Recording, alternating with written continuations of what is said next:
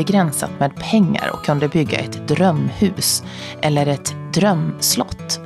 Ja, det var precis vad Blanche Dixon gjorde i början av seklet. Hon inspirerades av Arts and Crafts-rörelsen i England och även varuhuset Liberty i London. Vilket gjort att Tjolöholms slott utanför Kungsbacka är en av världens mest bevarade Libertyhus idag. Jag är jätteglad att få stiga in i denna sagovärld idag och samtala med en av experterna på detta slott. Välkommen till Inredningspodden Karin Kvicklund. Tack. Kulturchef på detta, i denna sagovärld där vi sitter just nu. Mm. På Tjolöholms slott. Och jag har faktiskt havsutsikt över, eh, är det Kungsbacka vi ser på andra sidan? Det är Onsala-fjorden du tittar över. Aha. Ja, och du ser då eh, ut över Slottsträdgården. Mm. Mm. Paradgräsmattan. Och så ser du ut över havet och viken och kobbarna som ligger där ute. Ja, om det inte hade varit dimma. Ah, hade jag sett det. Jag får vända mig om och titta. Ja, titta. Men, ja, fint. Ja. Men du, det här är ju en, ett helt fantastiskt slott. Du sa att det var det sista slottet som har byggts i Sverige. Ja, man brukar säga det, att det är ett av de sista i alla fall. Det finns ju Bertorps slott också som är ungefär samma tid. Mm. Så, men, eh, ja, det och det är i en Arts and Crafts-anda mm. med Tudor-inspirerad arkitektur. Det stämmer. Men, men du måste berätta, jag har ju fått en, en, en visning här innan vi satte oss ner. Och jag är ju helt liksom tagen av alla dessa rum. Men hur kommer det sig att det här slottet skapades från början? Ja, jag skulle säga att det var så att James Fredrik och Blanche Dixon, som var ett förmöget borgarpar från Göteborg, eh, de ville ha ett ställe för sitt stuteri egentligen, alltså hästuppfödning. Och då kom det bli så att det här Tjolöholm var till salu. Men när man väl sen då började etablera sig här och installera sig så fanns det ett hus på plats. Men det var tyvärr ganska nedgånget trots att det inte var så gammalt. Så då bestämde man sig för att vi river och bygger någonting helt eget. Vilket man också valde att göra. Eh, 1898 började man ju bygga det här huset. Och det hade föregåtts av en arkitekttävling faktiskt. För man ville ha ett brittiskt hus. Så, eh, ja. Och Blanche eh, Dixon då, som eh, frun i huset hette, var hon av engelsk eh, härkomst ja. eller? Ja, det stämmer. Hela familjen Dixon kom från England mm. ursprungligen. Hade etablerat sig i Göteborg, men man hade starka band till England hela tiden. Och Blanche Dixon, hon eh, växte upp i Östergötland, men hennes mamma dog tragiskt när hon var eh, sex sju år. Då skickades hon till England för att växa upp hos sin släkt där. Och jag tänker att det där satte nog spår ändå i henne att växa upp i, i Skottland hos familjen och, och liksom se de här, alla de här fantastiska engelska manor houses. Och att det kanske någonstans... Jag menar, man är ju ganska lättpräglad när man är liksom i sin barn och ungdomsår. Det är mycket de upplevelserna man har som sen liksom på något sätt formar en och vad man gillar och så. Så jag tänker att det betydde någonting att hon växte upp där. Du sa när vi gick runt här nyss att ja, det här är ju en skapelse om man, så, av, av en kvinna som har haft hur mycket pengar som helst och har fått kunnat skapa precis det hon vill. Ja, så var det ju faktiskt. Jag tänker att många bär på den drömmen att man skulle vilja bygga sitt eget hus och få göra det precis så som man önskar sig. Och hon kunde ju faktiskt, hon hade ju medel att göra det. Sen var inte hon slösaktig, det ska man ju i och för sig framhålla. Hon var väldigt noga med alla pengar och, och såg till att leveranser var korrekt och vill, liksom så. Så hon hade koll på pengarna. Men, men samtidigt så är det ju ett väldigt påkostat bygge. Och hon köpte ju sig det hon ville ha. Hon visste precis vad hon ville ha också kan jag säga. Hon hade väldigt klar uppfattning vad hon gillade. Så det är ju, ja det är lite fantastiskt ändå. Ah. Att huset... Men sen valde hon ju då i den här arkitekttävlingen Lars Israel Wahlman. Mm. Som var bara 27 år ja. när han skulle bygga då det här gigantiska slottet. Mm. Och det kan ju inte vara lätt för du sa att han, aldrig, han var aldrig i, hade aldrig varit i England då. Nej, det hade han faktiskt inte varit. Vilket är lite märkligt, men det fanns ju planschverk att tillgå. Här i det här rummet där vi sitter nu ligger faktiskt en, ett stort rejält planschverk eh, bredvid oss som är av en, eh, en arkitektur, eh, som säger akademiker Joseph Nash. Och som kom ut på 1800-talet med just en representation, massor av fantastiska bilder, planscher alltså av, av engelska eh, medeltidshus. Eh, så han hade ju ett rikt bildmaterial att utgå ifrån och inspireras av och så. Så att det, han, han lyckades ju ändå. Mm. Mm. Och 1904 stod slottet klart. Mm. Och då var det ju lite brister, för han var ju väldigt ung. Du sa att det regnade in lite här och där. Ja, så var det faktiskt. Att det har varit problem med vatten i fasaderna hela vägen. Redan från första året egentligen så tog, kom det in vatten. Så ja, och vad de bristerna beror på. Det är ju svårt att säga om det var Lars-Isare Wahlmans fel att han var ung och inte så kunnig eller om det var byggmästaren som inte så att säga fick eh, fick till eh, fasaderna och själva konstruktionen som, han, som på ett bra sätt. Det, det, vet man ju inte riktigt varför det har blivit så här. Att det är liksom lite vattenproblem. Mm. När han fick uppdraget var det väldigt tydligt då att han skulle rita i den här Arts and Craft och Tudor och Art Nouveau-stilen. Var hon väldigt bestämd med att precis så här vill jag ha det?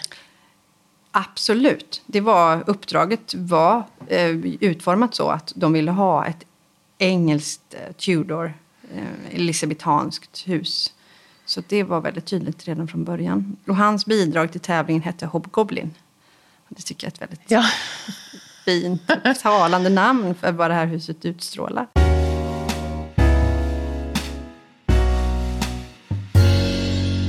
Men du sen när man kommer till inredningen så har ni ju haft, du, du, har ju tagit emot ett mycket välkänt engelskt varuhus flera gånger mm. av en anledning. Mm. Du måste berätta om det. Ja, jo det är ju så här att det här huset är världens mest välbevarade Libertyhus vad vi känner till. Alltså varuhuset Liberty i London som fortfarande finns kvar. Ligger på Regent Street. Har man varit där och sett det, korsvirkeshuset, så tror jag man kommer ihåg det. Um, och det fanns ju, det, även, det startades på 1870-talet. Och kom snabbt att bli en trendsättare faktiskt i intellektuella kretsar. Ehm, man vet ju till exempel att William Morris var ju kund och många liksom kända konstnärer, författare, arkitekter som var kunder där. Och eh, av någon anledning så fastnade Blanche Dixon för den här estetiken som, som de saluförde. Och beställde väldigt mycket av inredningarna därifrån. Både fasta och lösa inredningar kommer. Vi har tio rum som är i princip helt och hållet inredda av just Liberty. Hur kom de, hur kom de eh, hit, höll jag på att säga? Det fraktades med eh, häst och vagn. Sen åkte du på båt och sen åkte du på tåg. Eh, och sen hämtades det från Fjärås station med häst och vagn.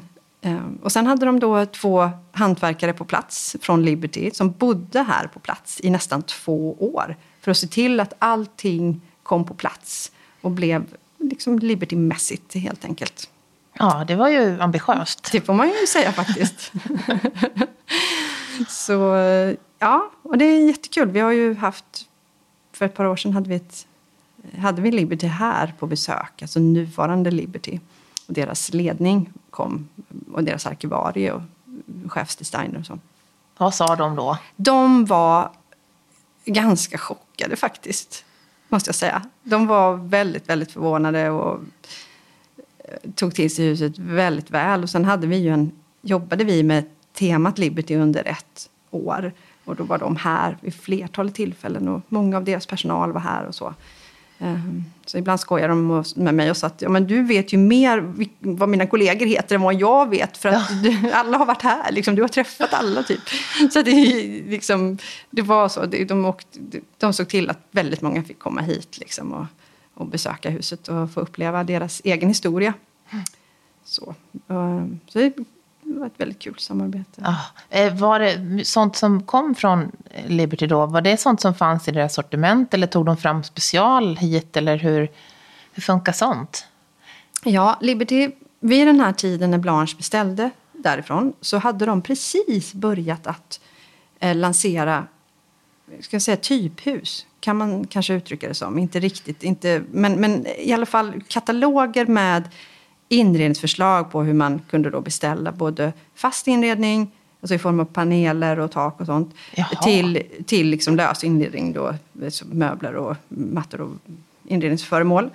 Um, så um, det, det, hon var väldigt tidig beställare av just de här helhetslösningarna. Även om hon plockade precis det hon ville ha. Det var inte så att hon köpte färdiga kataloglösningar utan hon, hon, hon plockade ju russinen det hon ville ha liksom, ur, ur, de här, eh, ur deras sortiment och utbud. Mm. Så det som finns här finns inte i deras, eh, det finns inte i deras nuvarande sortiment? Nej, de gör ju inte längre helhetsinredningar på det sättet. Mm. Det var ändå en lite kortare period de sysslade med det. Mm. Jag tänker på inredningen också, just den här Arts and Crafts-rörelsen skedde ju samtidigt då som eh, familjen Larssons i Sundborn. Mm. Och de har ju ett typexempel på Arts and Craft på sitt sätt. Och här är det ju något helt annorlunda. Träffades de någon gång? Ja, vi vet faktiskt att de var på samma middagar. Ehm, så de har träffats. Men vilken, om de hade någon relation personligen, det har ingen det vet jag faktiskt inte. Nej. Ehm, men däremot är det ju jättespännande att se hur, hur samma källa på något sätt tar sig helt olika uttryck.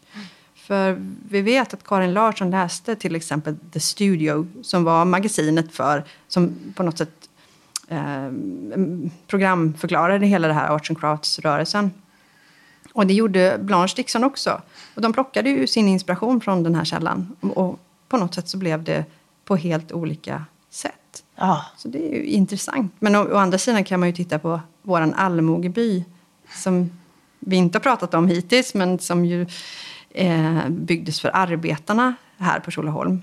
Den har ju väldigt mycket närmare släktskap rent estetiskt med, med Sundborn och, och, och, den estetiken. Precis, för det måste vi ju prata om. Jag har ju fått äran att sova i en av stugorna, i mor och Johannas stuga i natt. Mm, sov du gott? Mycket gott. Och det var ju verkligen mycket allmoge. Ja. Men du måste berätta om allmogebyn mm. för de som inte... Jag hade ju aldrig sett det här innan. Mm. Och det var som att komma till en... Det var lite som Sagan om ringen, liksom landskap som öppnade upp sig med de här små husen.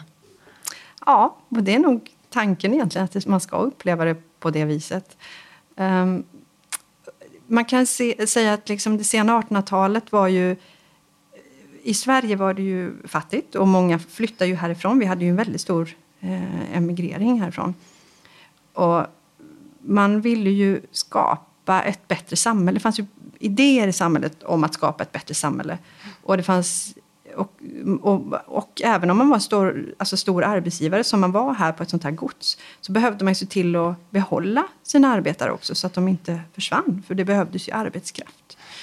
Och det kunde man ju lösa på olika sätt. Blanche Dixon valde att skapa den här byn som också är ritad av Lars Israel Wahlman för sina arbetare här på godset.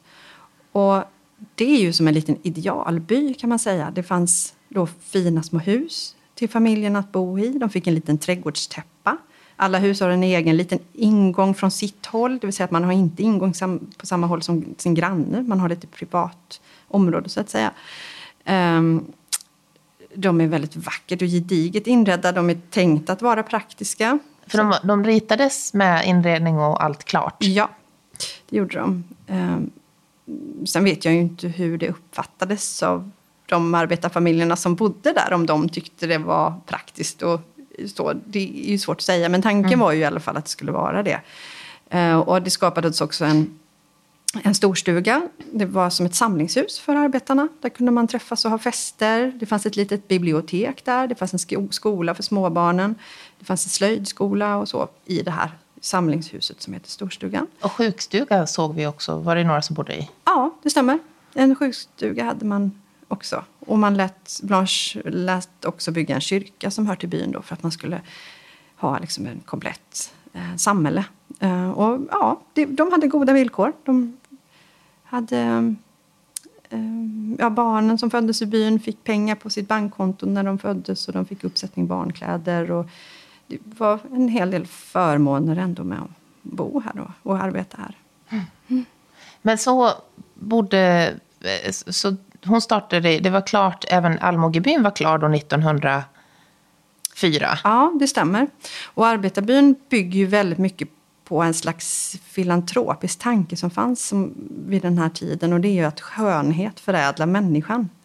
Eh, tanken var ju att om man omger sig med vack, vackra miljöer mm, och vackra ting så blir man på något sätt besjälad och en bättre människa. Och på det sättet så bidrar man ju också till ett bättre samhälle. Så det är en slags en, en filantropisk tanke om, om skönhet och, och hur man kan förbättra tillvaron för människor. Ja, men det var lite lustigt också just med Almogebyn. Eh, när man ser de här stugorna, små stugor i dalastil med vasstak. Mm. Eh, men, och sen den här kyrkan, engelsk stil.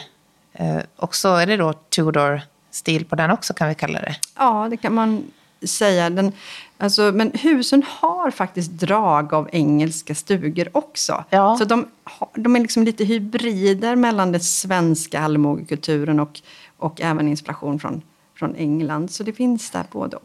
Ja, men de, den, de ritades inte av Blanche, så att säga. Eller de, hon var inte så, eller var hon väldigt involverad i hur det skulle ritas där också? Ja, absolut. Ja. Hon tog del i det. Så hon var djupt intresserad av hur det skulle utformas också. Mm. Ja, det är mycket fascinerande mix av den här uh, slottstilen och sen den här byn. Och totalt sa du att det finns 60 byggnader? Ja, på hela, hela området på godset. Men vi har ju också fantastiska trädgårdar som vi erbjuder våra besökare. Och det är stora naturområden som man kan ströva och, i. Och det är ju badstrand och ja, det finns ju, det är som ett, det är ju ett, ett större område, en halvö är det faktiskt.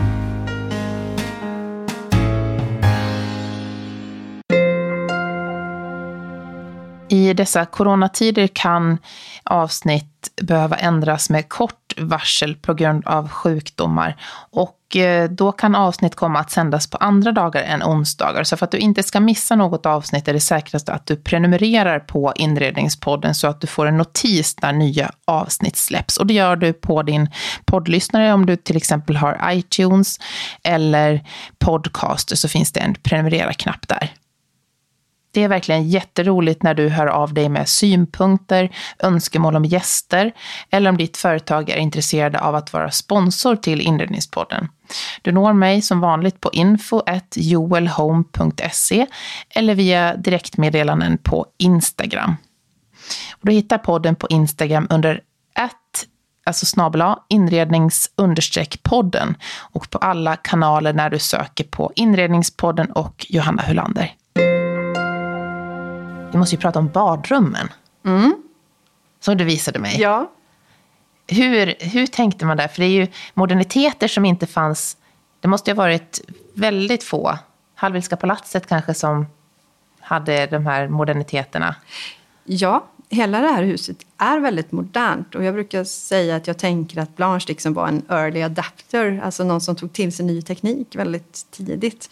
Och badrummen är ju verkligen fantastiska. De har Ehm, de är inredda av varuhuset Liberty och de har kakel som är mosaik, små, liksom små mosaikbitar på golvet i väldigt intrikata, vackert mönster. Lite snäckformat nästan mönster.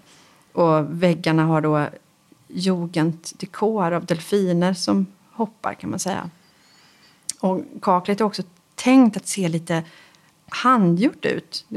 Först så tyckte ju Blanche att nej, men det måste vara något fel, det är liksom lite ojämnt i kaklet. Men det, då fick man ju inte svaret, nej men det är ju tanken, det ska ju förmedla en handgjord, rustik känsla. Mm. Men som du säger, att själva duscharna till exempel är ju, är ju verkligen märkvärdiga. För det är ju duschar som är rundspolande. Det vill säga att det kommer vatten uppifrån, från sidorna och nerifrån. Så det är ju vatten från alla håll och kanter. Så man står som en, nästan som en liten metallbur när man ska duscha i de där. Som en diskmaskin man går in i. Ja, faktiskt. Och sen är det nedsänkta badkar. Det vill säga att liksom, alltså som badkaren är ner i golvet. Som en bassäng. Som, ja, precis som en bassäng. Så det är ju superhäftigt faktiskt. Ah, och så visade du mig detaljer. Just att det var sådana här titthål. Mm. Som var som, vad var det som, sniglar? Ja, det är så på insidan av badrumsdörrens nyckelhål så sitter det en liten lös detalj som är en väldigt, väldigt välgjuten snigel i tenn. Som man kan liksom lägga för nyckelhålet så inte någon kan kika in när man är där inne. Så man får en snigel på ögat om man vill, vill tjuvtitta. Ja, det, nej, det är ju sådana detaljer som verkligen är unika. Mm. Eh, och sen så måste vi prata om dammsugaren. Ja, En liten nätt pjäs. Ja, precis. En liten nätpjäs på ett ton. Och det var en av Sveriges första dammsugare.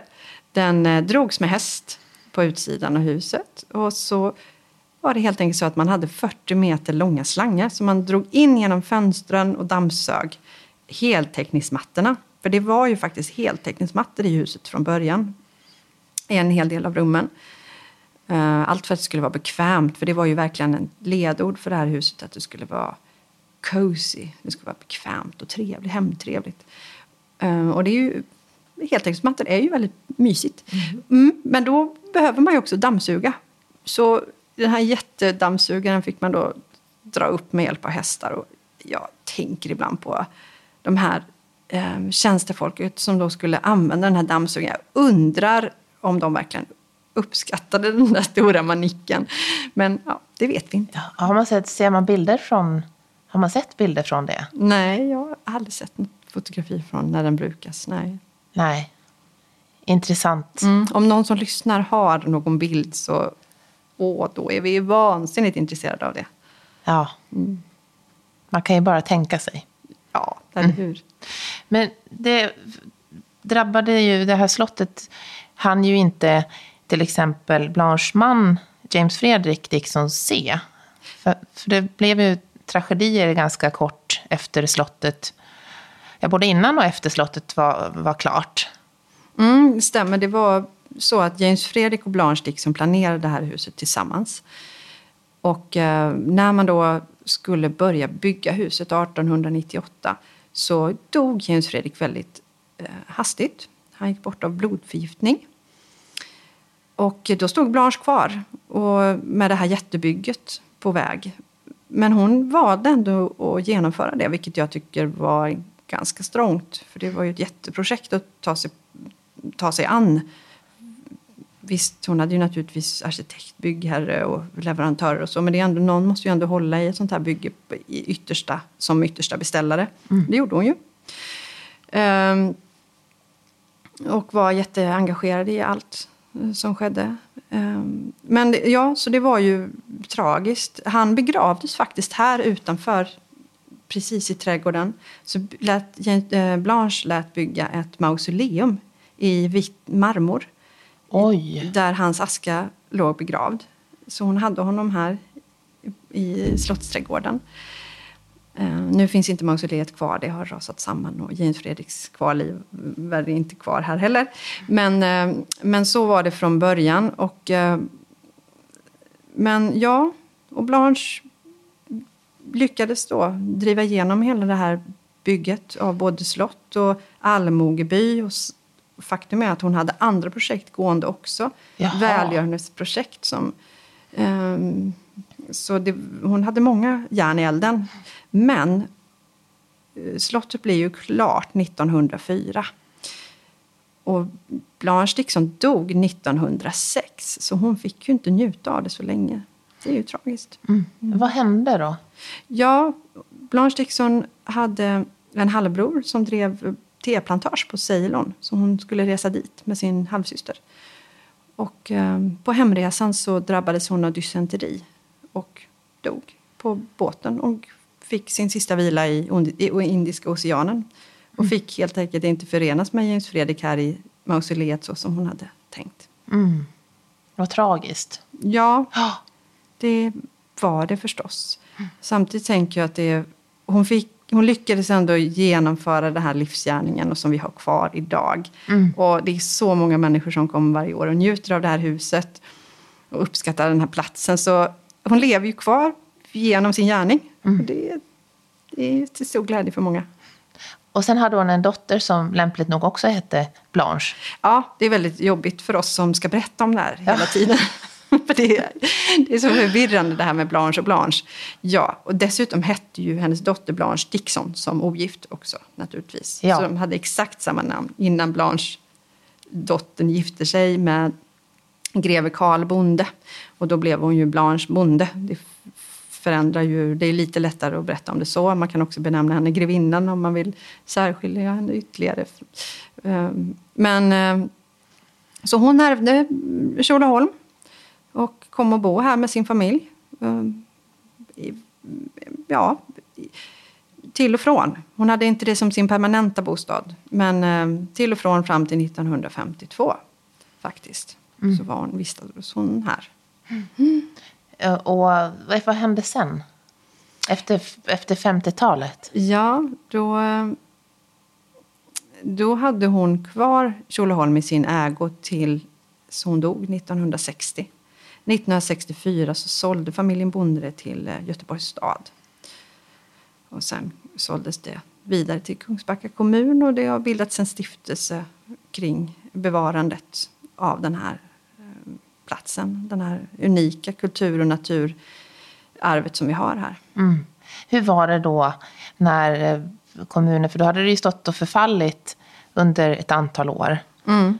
Det måste ha varit fascinerande att komma in här då. Mm. Ett, ett slott som liksom legat i, i dvala så lång tid. Mm, det var det nog. Det finns en del fotografier från, från 60-talet när Göteborgs stad då började att inventera och, och gå igenom huset. Och det var ganska illa däran på sina håll. Så att det har ju gjorts ett jättearbete att få det i skick igen. Mm.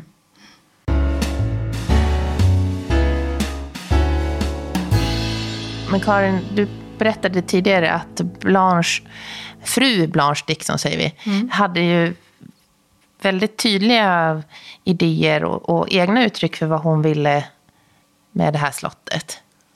Ja, verkligen. Det är ju fascinerande att se att hon gjorde så egensinniga val. För om man tittar på hur hennes släkt och vänner byggde vid den här tiden, eller som man byggde liksom borgerliga miljöer, de såg inte ut på det här sättet överhuvudtaget. Det var ju väldigt mycket rum i fil och man, när man inredde husen borgerligt så var det ganska strikta scheman för att man hade nyrenässans i matsalen och man hade kanske rock, ny rokoko i damernas salong och sådär. Alltså, Så det var ett stilschema. Det valde ju Blanche Dixon bort helt och hållet. Hon valde ju att titta på England och på de jättespännande inredningsströmningarna som pågick där med arts and crafts och the aesthetic movement och liberty-stilen som, um, som var väldigt trendig. Så hon gjorde ju väldigt speciella och egna val i det. Var vi inte så trendiga i Sverige på den tiden? Ja, det är svårt att svara på kanske generellt. Det fanns ju väldigt olika skikt. En del var ju väldigt intellektuella och hängde med i... Jag menar, se bara på Karin och Carl Larsson till exempel som ju var jättetrendiga då. Och verkligen stilledande. Men generellt kanske... Ja, nej, kanske inte.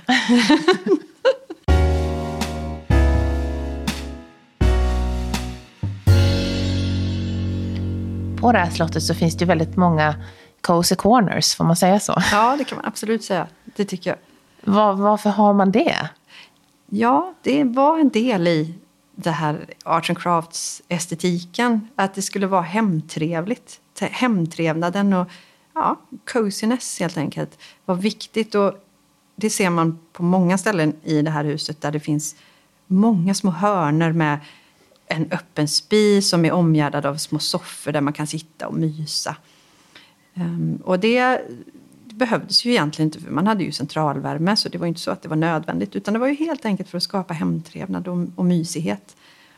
Och det är lika så om man tittar på huset i stort så är det inte så högt i tak kanske som många andra miljöer av liknande karaktär hade. Utan det skulle vara ombonat och mysigt helt enkelt. Mm. Engelskt. Det sitter vi i nu i ett arbetsrum och här finns det en sån myshörna också då med en gjutjärnskamin. Mm. Använder man de här hörnorna då? Det tror jag nog. Det hoppas jag verkligen att de passade på att sitta och elda och läsa och så. Nu vet jag inte om Blanche Dixon hann med det så mycket. Hon hade ju mycket, många järn i elden så. Men, men det, var, det tror jag nog att man gjorde faktiskt. Mm. Väldigt, väldigt många ställen mm. finns det att sitta och mysa på här. Mm.